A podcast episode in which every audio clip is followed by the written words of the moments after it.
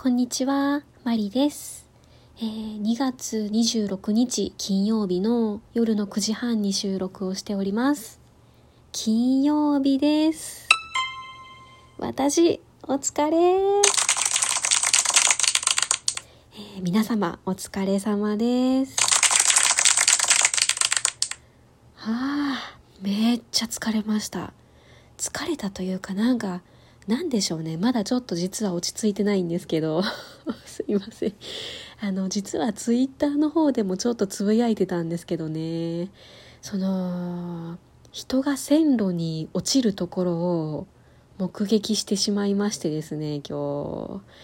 いやー、めっちゃ怖かった。うーん。あの、仕事帰りですね。普通に、あの、電車に乗ってまして、で、乗り換えがあるんですよね。でその乗り換えの駅で一度降りて、まあ、その自分が乗る電車が来るのを待っていたわけなんですねホームで。でそしたら私が向いている方向のその右側から女性が歩いてきたんですよね。金髪の女性で、まあ、スマホをいじりながらでうーんで私の何メーターくらいかな？3メーターぐらい離れたところであの急にですね落ちたんですよ。線路に。え？って思いましたよね。なんかその誰かとぶつかったとかこうすれ違う時に当たったとか多分そんなんじゃないんですよ。こう一人で勝手に落ちていったみたいな。こうなんか線路にこうなんか下に吸い込まれていくみたいなそんな感じだったんですよね。でもうなんか本当に何が起こったのかわからなくて本当にスローモーションで見えてましたしいや人って落ちる時こんな角度になるんだとかなんかちょっとわけのわかんないことを思ってみたりしていやでもう周りのみんな何が起こったか分かんないんですよそのドンみたいななんかこうその線路に人が当たる鈍い音みたいな音が響いてみんな一瞬止まってで慌てて「誰か!」みたいな「落ちたぞ!」ってなってでまあ緊急停止ボタンその電車が来たら困るので緊急停止ボタンををしに行く人がいたりその駅員さんを呼びに行く人がいたりうーん救急車というか119番ですかね電話をする人がいたりうーん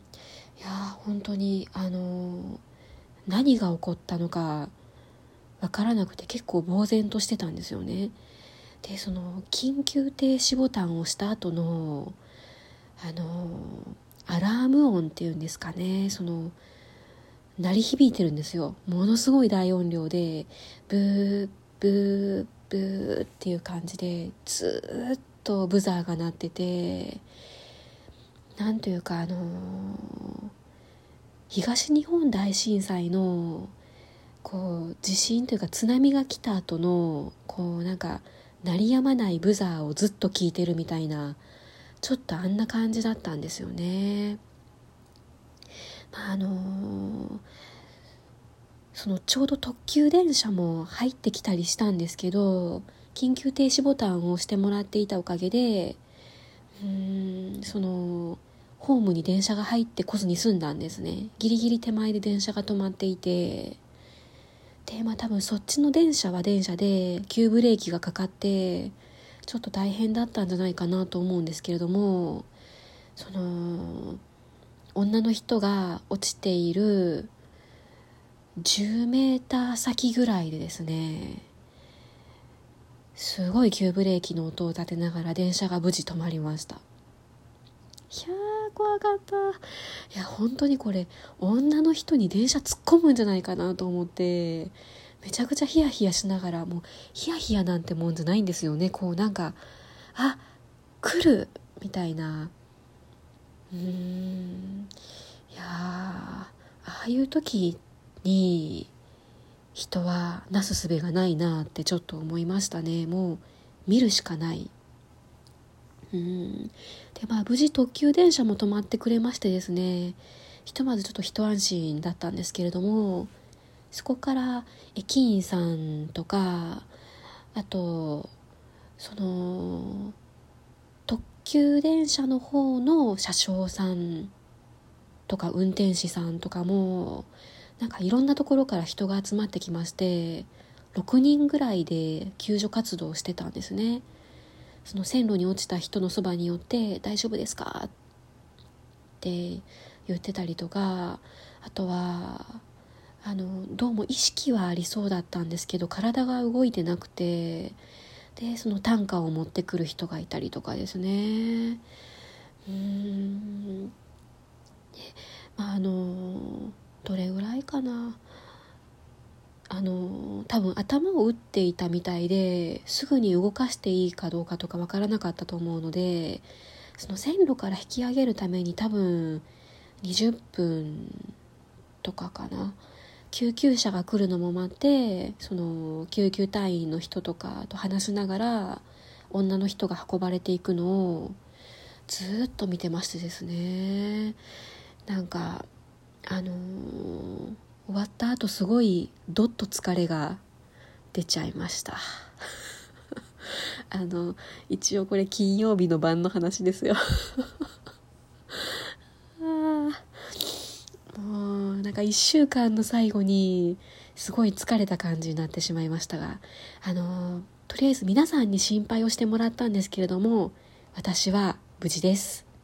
えー、事故には遭ってません。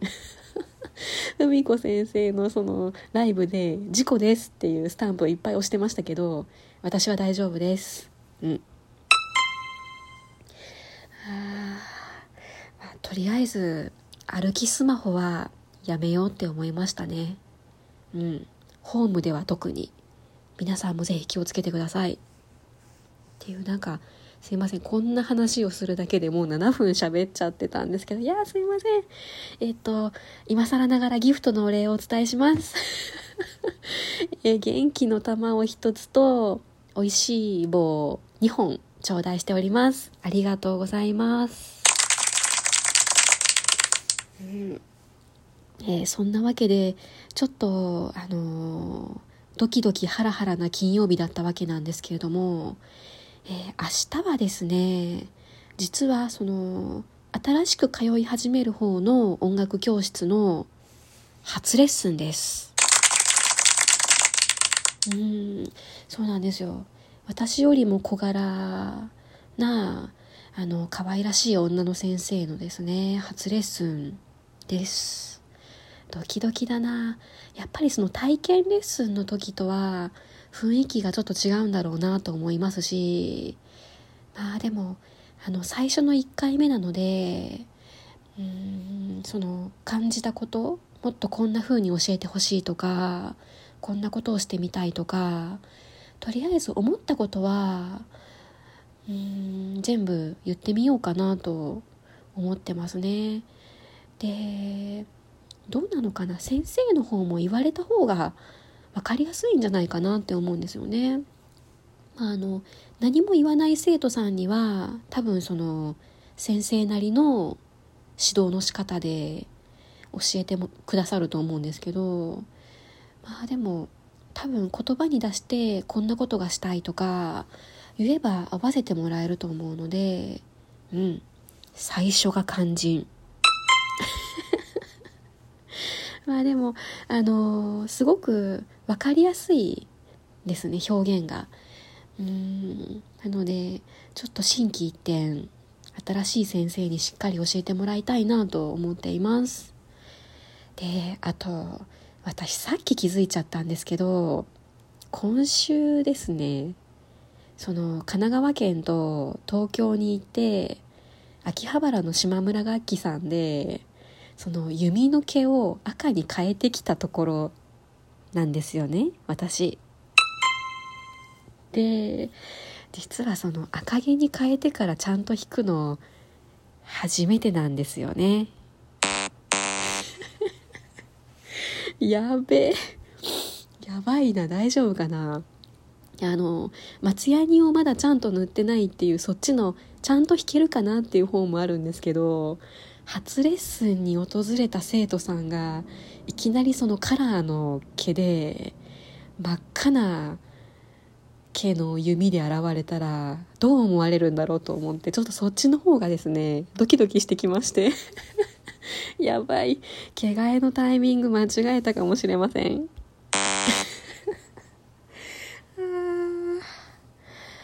うん。そうなんですよ。まああの本当は、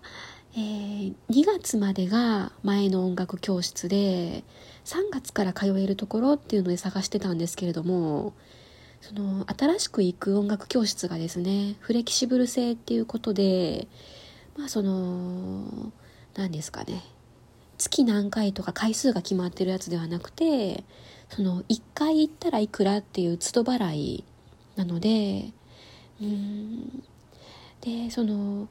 2月末2月中ではあるんですけど明日も先生のスケジュールが空いていたのでまあ実は初レッスンを入れてみたんですよね。うん。あでその今月末2月で辞める方の音楽教室からはですね あの28日の日曜日が本当は最後のレッスンの日だったんですけれども